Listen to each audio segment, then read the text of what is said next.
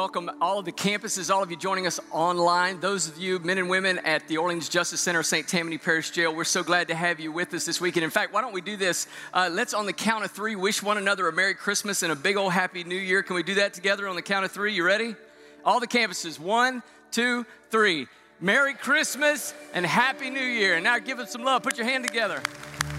Yeah. Awesome. Hey, it's so great to be with you guys this weekend. Excited about the holidays, excited about this message, excited about what God's doing, the new year, all of those things. How many of you guys had a great uh, Christmas time with your family and friends? What a great week. It was so awesome. Yep. Uh, last night was pretty good too. We had a good, uh, good blowout over there in the, the football championship playoff. That was awesome. Yep. Come on. Go Tigers. Amen good things happening. You know, the holidays are so fun. I love it. It's I grew up in a really big family, and so I have so many memories, uh, just great memories attached to the holidays, and so many great traditions that we enjoyed. In fact, one of the things we did uh, in my family growing up, I'm one of seven kids. And so between my mom and dad, the seven kids and all their spouses, 20, I think four or five grandkids and 14 or 15 great grandkids, we have a tradition where every time a new child is brought into the family, a new person, we make hand, they hand make a stocking for them and they and they hang them all up at my mom's house in upstate New York up in the Catskills. And so I have a picture of what that looks like after you get about 50 plus stockings going. Do we have that? Yeah, check this out. Can we put it up on the big screen for them? Look at this. Can we do that? Yeah, look at that. Now that that is something. That's in my mom's house, literally. I mean, no joke. That's really uh, there. So it can get overwhelming. How many of you know when there's 50 something people, to, it can be overwhelming. In fact, I heard a story, I read a story this week about a, a grandfather, a guy uh, who had gotten apparently to this stage uh, in his family. And so he decided one year it was just too much to keep up with. So he wrote everybody, all the family's Christmas cards, and, and he was going to put a check in there and just write, you know, buy your own gifts. And just to kind of, you know, come on, grandparents, y'all know I'm talking about. It gets, it gets crazy after a while.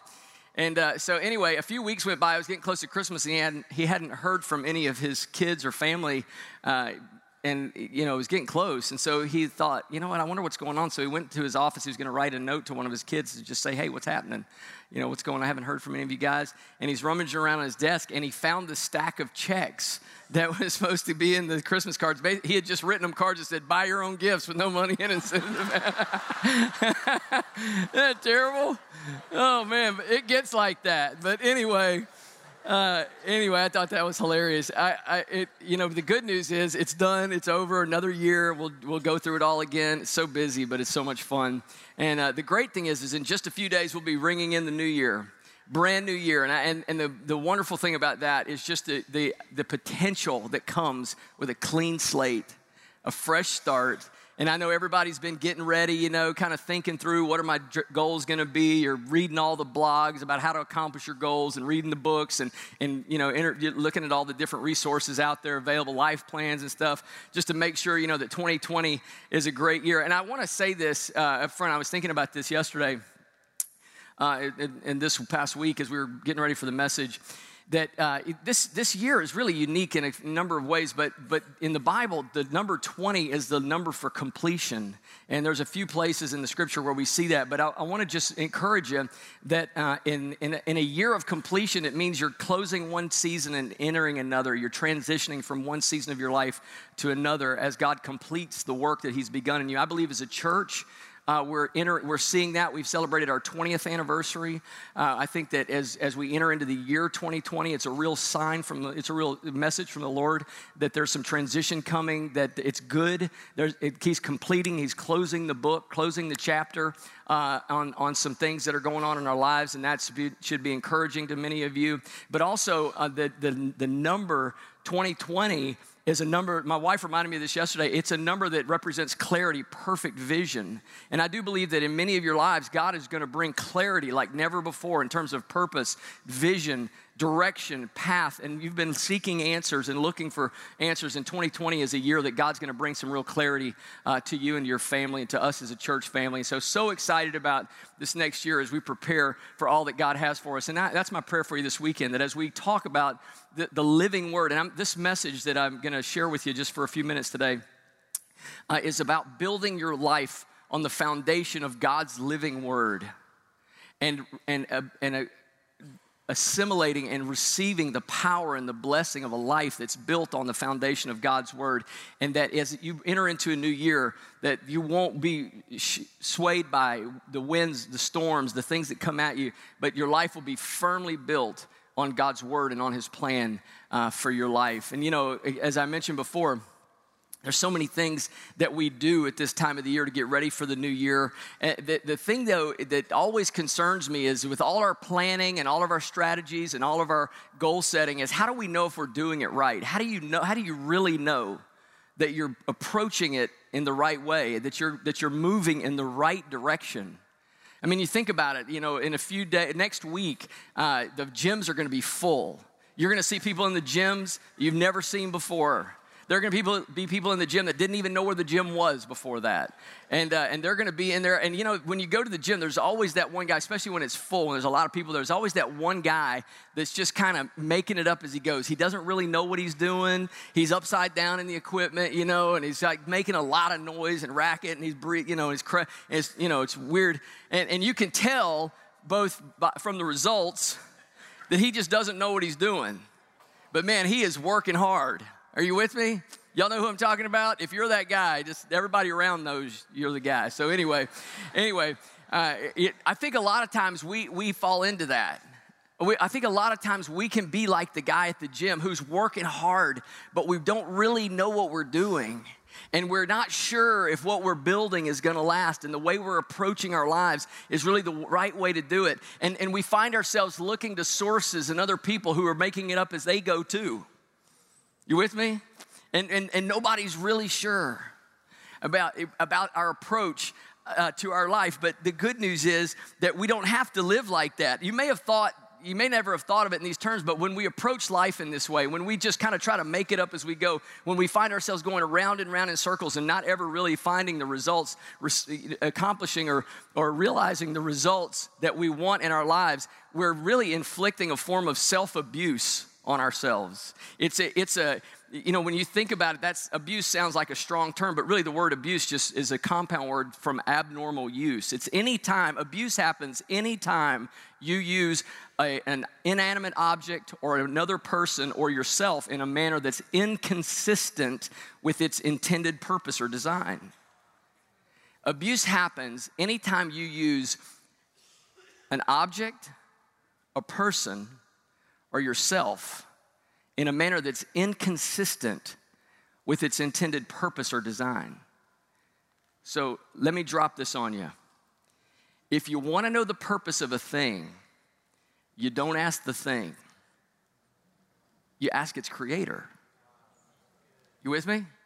Let me say that again. Okay. Yeah, that's good. You're going to want to write this down. So I'm going to say it again. If you want to know the purpose of a thing, you don't ask the thing, you ask its creator. That Roomba you got for Christmas, you don't ask the Roomba, hey, Roomba, how do you work? You, you, you, you open the owner's manual or you click on that QR code that came on the box and you go to the website and you watch the video that was put there by the, by the de- manufacturer, by the designer of that product that tells you exactly how to get the most out of that Roomba, right? You don't just try, you don't go online and find some hack that, that you know is making it up as he goes and you know has all these hacks and stuff. Look, they may work for a minute, but eventually it's gonna break the thing. Eventually it's gonna, because it's being used in a manner that's inconsistent than it's designed, than it was what it was designed for, it's going to eventually fail. And, and, I, and I, you think about this, uh, I love this analogy of trying to use a, a, a, screwdriver for a hammer to drive a nail. You can do it. If you get a heavy enough screwdriver, you can drive a nail with it. But many you know screwdrivers were not designed to drive nails, right? So eventually it's going to fail because it wasn't made for that. So don't approach your life like that, right? I'm a DIYer. I love doing things myself. Many of you guys know, and I've talked about it a little bit. I love working on cars with my sons, and we build things. And I'm, I just finished remodeling a bathroom at my house. I just love, I love putting my hands on things. I love that. And so I'm always researching and learning and finding new ways, better techniques, improving my craft uh, in all the different things that I like to do. And uh, so I find myself on YouTube a lot. And one of the sensations on YouTube are fail videos. Y'all know what I'm talking about? you know, where things just go catastrophically wrong and somebody suddenly is flying through the air and or whatever, you know, skiing off a roof or something, and, and things, it, it and or, or, they're riding a unicycle, crashing downstairs and flipping into the ocean, or something crazy is happening, you know, and, and people love them. I find myself sucked into them sometime. The one thing about about fail videos is that all of them have in common is somebody is using either a thing or a person or themselves in a manner that's inconsistent with how they were designed to be used, right? That's how we got there. That's not what that is for. Here's the good thing, about, the greatest news of all, though. You don't have to make it up as you go. You don't have to just fake it until you make it. You don't have to try to work things, hope things work out for the best, or, or look to sources and resources of people who are making it up as they go as well. The creator of the universe, the God who wove our lives together intricately, uniquely, has given us a handbook for life. It's called the Bible.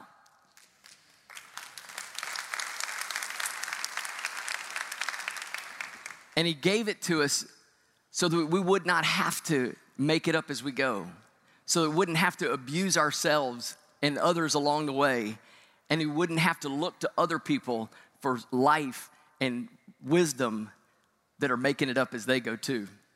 I love the Bible passage from Hebrews chapter 4. The writer of Hebrews says this about the clarity of the direction that God's given us for our lives. Uh, when he's talking about the Bible, the scriptures, this is what he says The Word of God is living and active and sharper than any two edged sword and piercing as far as the division of the soul and spirit. Now, I'm going to come back to that in a second. Both joint and marrow and able to judge even the thoughts and intentions of the heart. Now, he starts out by saying that God's Word is living and active and sharper, it's alive. And, and in other words, he's, this is what he's saying the Bible is infinitely true in breadth and depth.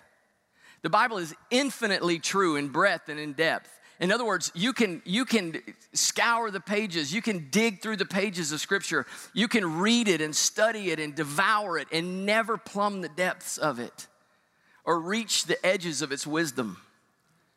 You, you, can never, you can never get the full, in this finite existence, you can never get the full content of the pages of Scripture. Why? Because the Bible is infinite. Because it's alive and active. Now, what does that mean? Does it mean that the Bible is going to suddenly animate like some movie and like a transformer and come to life and start walking around? No, it doesn't mean that. In fact, uh, it, in fact, it, it, quite the opposite is true. Does it mean that it changes according to the situation because it's dynamic? No. Jesus even said the punctuation will never change. He said that my word will never pass away, it will never change.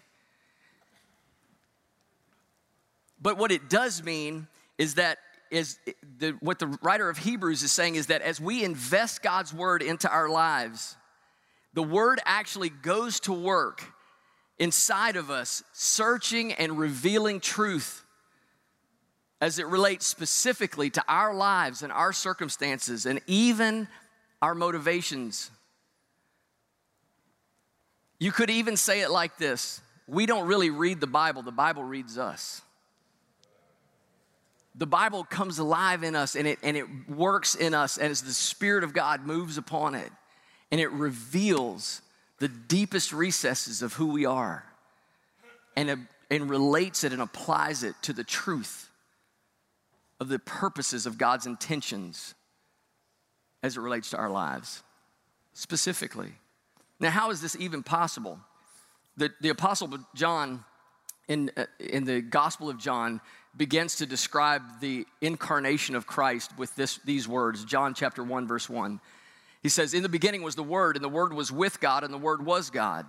And, and in other words, one of the roles that Jesus plays as the second person of the Trinity is the manifestation or the revelation of God's will. What Jesus does in, in part of his existence as God the Son is he is the incarnation of the will of God. John says in John, in John 1 1 that he is synonymous with the scripture. Jesus, the person of Christ, is synonymous with the scripture. That's why the Bible says that in, in what John's relating to is back in Genesis chapter 1 when he says that in, when God created the heavens and the earth, that he spoke and he said, Let there be light. And there was light. And so Jesus was present at creation as the manifestation, the known will of God. When God spoke, his will became known, and that was the manifestation of the person of Christ. And the Spirit of God was there enforcing, empowering God's words, causing them to come into existence, causing them to become real.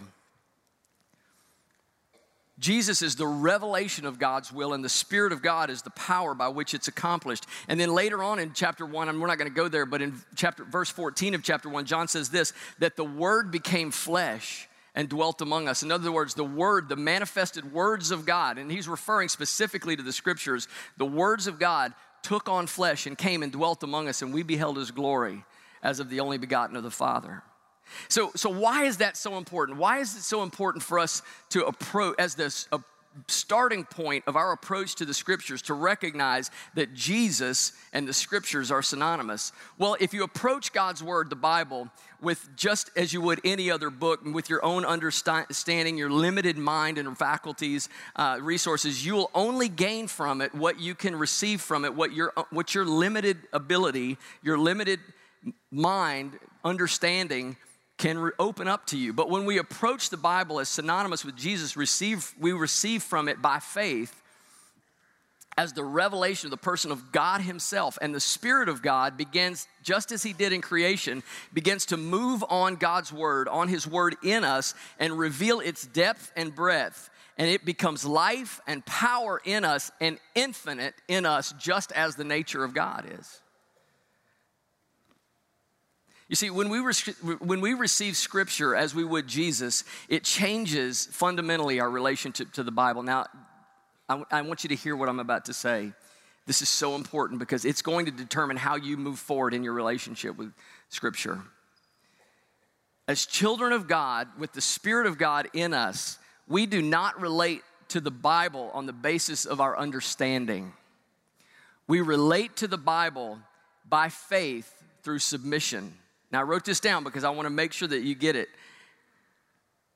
We receive and obey its words by faith as they are revealed to us by the, the Holy Spirit. And that's why Jesus said to the disciples in John 6, verse 63, he's talking to them about the things that he's been teaching them. And this is what he says to them It's the Spirit who gives life, the flesh profits nothing. The words that I have spoken to you are spirit and are life. Now, what he's saying is, it's the spirit who breathes life to the words that I'm talking to you about. He said, In your flesh, you'll get nothing out of it.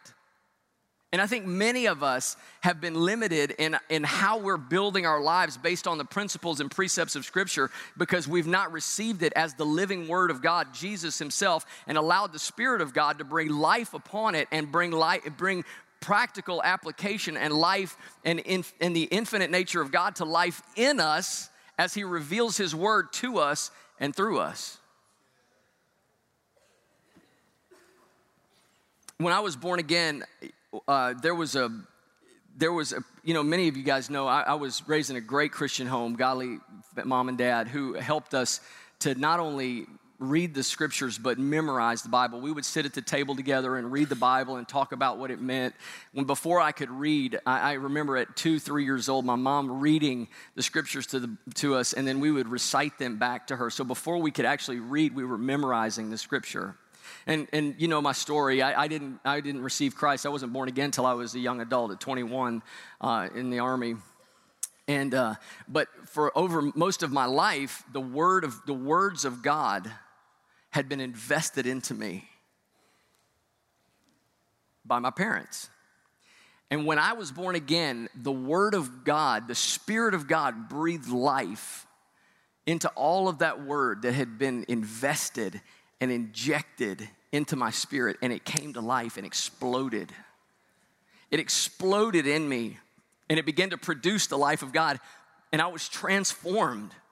I, tra- I was transformed. And there were behavior things that were immediately addressed. There was an understanding of spiritual things in the kingdom of God that came to life in me instantly because all of that life all of that word came to life, and I instinctively and immediately responded to it in faith and recognized that my only job in that moment was not to evaluate it and try to measure it and decide what I was going to do with it, but it was simply to submit to it and receive it by faith as I did the person of Christ in salvation. When we open our hearts to Christ, now, now, you may be thinking this, Pastor David, you were raised in, I was not raised in a Christian home, and, and so I, I didn't have that advantage. I didn't have the Bible in me, and many of you probably did not when you were born again.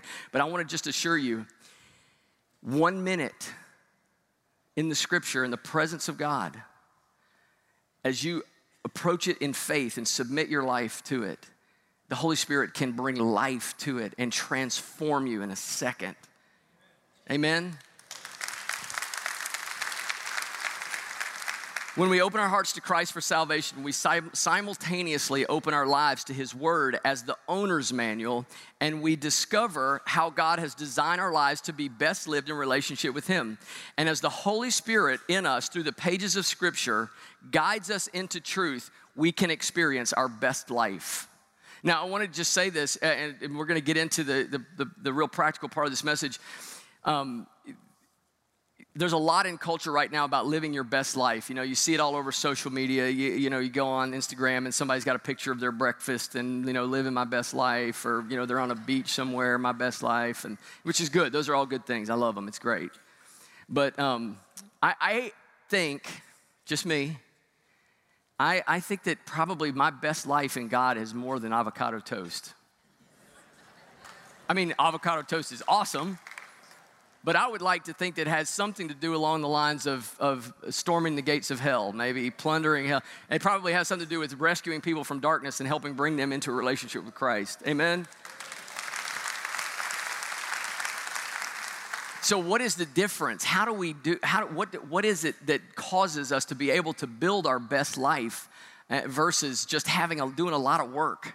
And spinning our wheels and finding ourselves going in circles, doing the same things over and over and, and, and, and having the same results, expecting something different, but they never really come to a place where they're, they're, our lives are changing and becoming effective in God's kingdom. Well, Jesus talked about this in uh, Luke, in the, the Luke's gospel. Uh, he said in ver- chapter 6 of verse, uh, in chapter 6, beginning in verse 46, Jesus said to this, Why do you call me Lord, Lord, and not do what I say? Everyone who comes to me and hears my word and acts on them is like a man building a house he says, acts on them. I'll show you what he's like. He's like a man building a house. He digs down deep and lays a foundation on the rock. And when the flood comes, the, cor- the torrent bursts against the house and it could not shake it because it had been well built. But the one who heard and has not acted accordingly, he's like a man who built his house on the ground with no foundation. And the torrent burst against it and immediately it collapsed. And the ruin of the house was great. Now, in South Louisiana and along the Gulf Coast, we know a little something about foundations. You know what I'm saying? In fact, I was at the West Esplanade campus this week watching the progress. Come on, South sure it's coming. And they're driving pilings, you know. And, and that's what we do down here. We, there's nothing firm on the surface, so you got to dig down. You got to get way 70, 80, 90 feet down there until you hit something that sticks.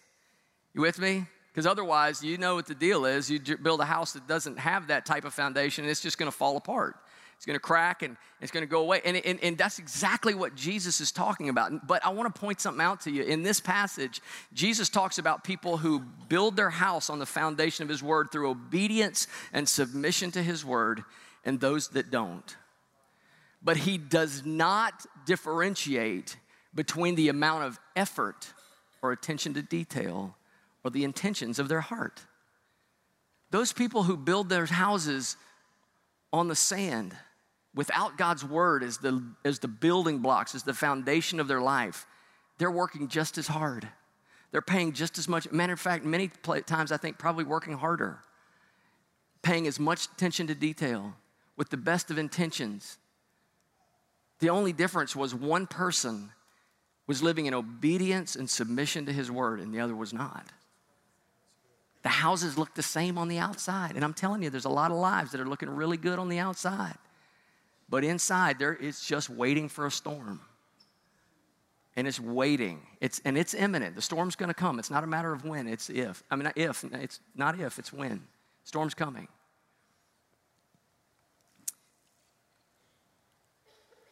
Jesus is saying that the key to a life that will stand in is obedience and submission to his living word. The Apostle Paul gives us a very clear and practical look at how to build our life on God's word in 2 Timothy. So let's take the rest of our time together to talk about practically what does it look like, excuse me, to build a, a life on God's word. 2 Timothy chapter 3, verse 16 and 17. This is what the Apostle Paul writes to his son in the Lord. He says, All scripture is given by the inspiration of God and is profitable for doctrine, for reproof, for correction, for instruction in righteousness, that the man of God and by the way, this word man in the Greek is actually the word anthropos. It's gen- gender neutral. It means man or woman. It's person uh, of God may be complete, thoroughly equipped for every good work. for every good work. So in this passage, we see that how to build our lives on the Scripture. And the first thing that Paul mentions uh, in, in the beginning of the passage is that the Scripture is given by inspiration and, and is also profitable for doctrine. Excuse me. Verse 16 says the Bible is inspired by God. Why is that so important? Why is it so important to, to receive, to accept the fact that God's word, the scriptures, are inspired by God? Well, if we don't receive them by faith, if we don't receive them as the words of God, we, have, we are compelled to pick and choose what we're going to believe. What parts are inspired and what parts are not. And, and how do you know? How do you know what to pick? Is it just the parts you like? Is it just the parts you don't like? Uh, I mean, because listen, let me just tell you, there's a lot of stuff in there that, that is offensive. It hurts my feelings. You ever been there? You know, you're reading them and you're just like, why is that in there?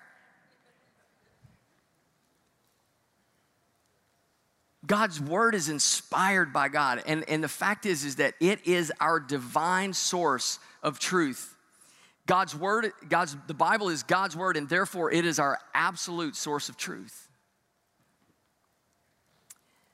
Jesus, the apostles, and the Old Testament prophets all affirmed God's the, the authority of God's word and as a source of absolute truth. Paul also goes on to say that the Bible's profitable for doctrine. Doctrines are just, I know that's a theological word, we don't use it a whole lot, but really, very practically speaking, the definition of doctrine is really the practical application of truth, especially specifically as it applies to your faith.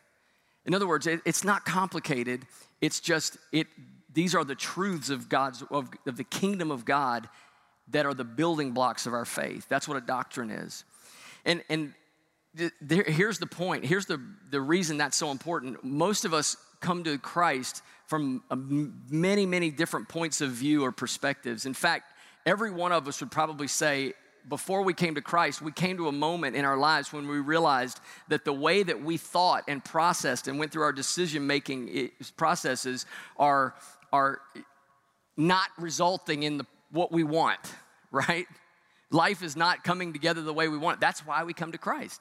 Otherwise, we would never come to faith. We wouldn't need to. If everything was working out the way we wanted it to, we would not need God. Amen? But at some point, every one of us came to the conclusion that our ways of thinking and living and doing and deciding and processing were not adding up to the life that we wanted.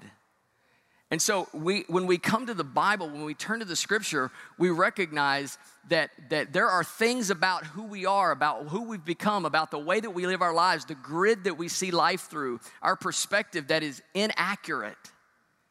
And the Bible is the source of truth that addresses those thoughts. And if you think about it in the, the, the number of different thought patterns that you have in your life that are not life giving, they're not producing the life of God. You think about things like, I'll never amount to anything, or I'll never overcome this addiction, I'll never have a healthy relationship, i am gonna be just like my mom, or just like my dad, or whoever it is that, that seems to be the conflict there.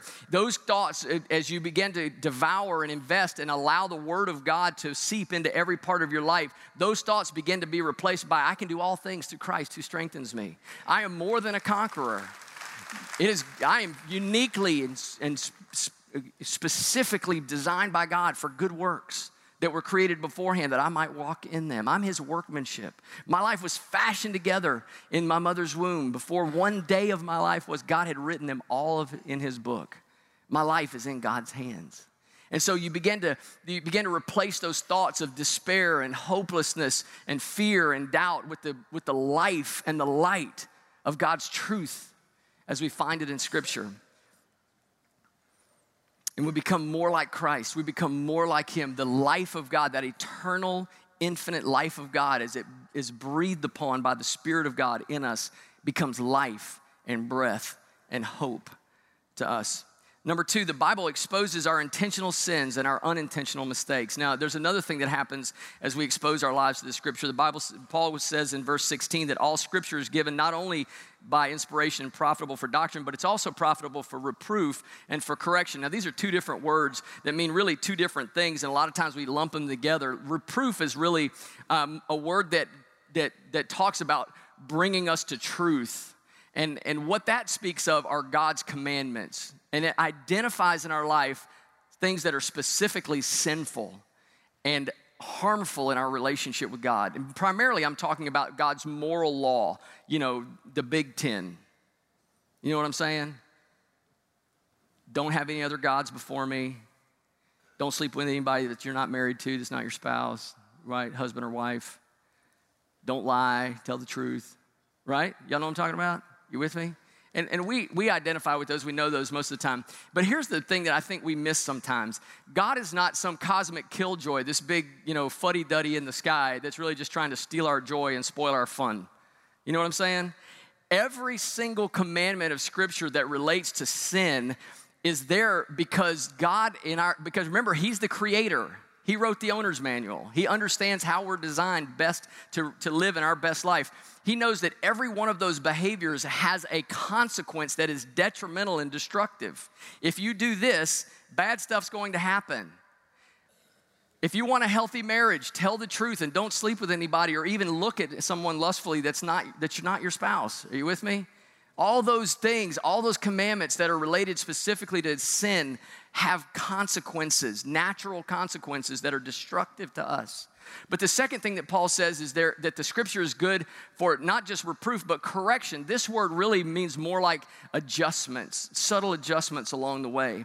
And this is where the scripture is valuable in bringing wisdom into our life. It's the things that we're not really aware that were harmful or dangerous. It's just habits that we've picked up. It's they're not inherently sinful necessarily, but they're they're harmful. They're not they're not producing life. They're not yielding the fruit of righteousness in our lives. It's just stuff that we do. I remember when I was a little kid, I was probably eight or nine years old. I was uh, spending the summer with my sister in Texas. And, uh, and, and, you know, I was a kid. How many of you know little boys just do dumb things? There's no explanation for it. We're just stupid, okay? So, anyway, I was standing in the living room and I wasn't even watching TV. I was just standing in front of the TV, turning the TV on and off. Now, back then, they didn't have remote controls. You actually had to flip a switch. Turn it. Everybody remember, who remembers that? If you're over 40, yeah, yeah. and when you turned it on, there was a tube and it went boom and warmed up. Remember that? It took a minute for the picture to come on. Yeah. So I'm standing there in the living room. Uh, this is so funny. Clicking the TV on, and boom, boom, boom, click, boom, click, boom, click, boom, click, boom, I don't know how long I was doing that, but apparently it was a while. And my brother in law finally sticks his head out. I hear his voice from the end of the hallway go, David, are you trying to blow up the television? Uh, no. I didn't even realize it. And let, and let, me just say, I think a lot of times in our lives we do things, we're just standing there clicking the TV on and off. There's habits that we have, they're just not wise. They're not evil, they're just dumb. You with me? And we all have them. Don't elbow the guy next to the person next to you. You got one. What the Bible does is it's, it's, it's a source of wisdom for us that helps us to identify those things that are, that are not sin, but they're just not wise. It is God's source of wisdom for us, but you don't get that from the surface. You get that when the Holy Spirit is bringing it to life in you as it specifically relates to things that are going on in you. It's our source of truth. It exposes the things in our lives that are not life giving and they're sinful. But, but the other thing that it does is that, the, number three, the Bible trains us to live God's way. You know, there, how many of you know there is a way that God's designed us to live to truly experience our best life? And, and, and as the, Paul, the Apostle Paul concludes this passage, that we're looking at today in, in uh, verse, the end of verse 16, verse 17, it says, Scripture is given to us for instruction in righteousness. Righteousness is the acts of God, it's the behavior of a kingdom person. That, that the man of, or woman of God may be complete and thoroughly equipped for every good work. You know, there's an old saying that says, God moves in mysterious ways. How many of you heard that? God moves in mysterious ways? Yeah. Yeah, here's the truth that's not in the Bible. It's in the second hesitations or something like that, you know. That's not a verse. And here's, the, here's my point God's ways are not mysterious. Now, they're not the same as ours, but they're clear in Scripture. When we, when we allow God's word to take the place of rulership in our lives, the person of Christ, we see it as the synonymous with the person of Christ, we submit our lives to it, the ways of God become very clear in it. Because let me let you in a little secret. We're the ones with the weird, goofy ways, not God. His are very explainable. Now, we won't understand them all in this life. I, I, I can receive that. But, and, I, and I understand that. But the fact is, is that this word, as we are trained by it, will produce in every area of our life the peaceful fruit of righteousness. And that really is what we want, isn't it? Every subject, the Bible is the ultimate authority on every subject every question, even, even questions that are not specifically addressed, like who should I marry? Bible may not say the person's name you're gonna marry, right? But it'll tell you what to look for in a godly spouse.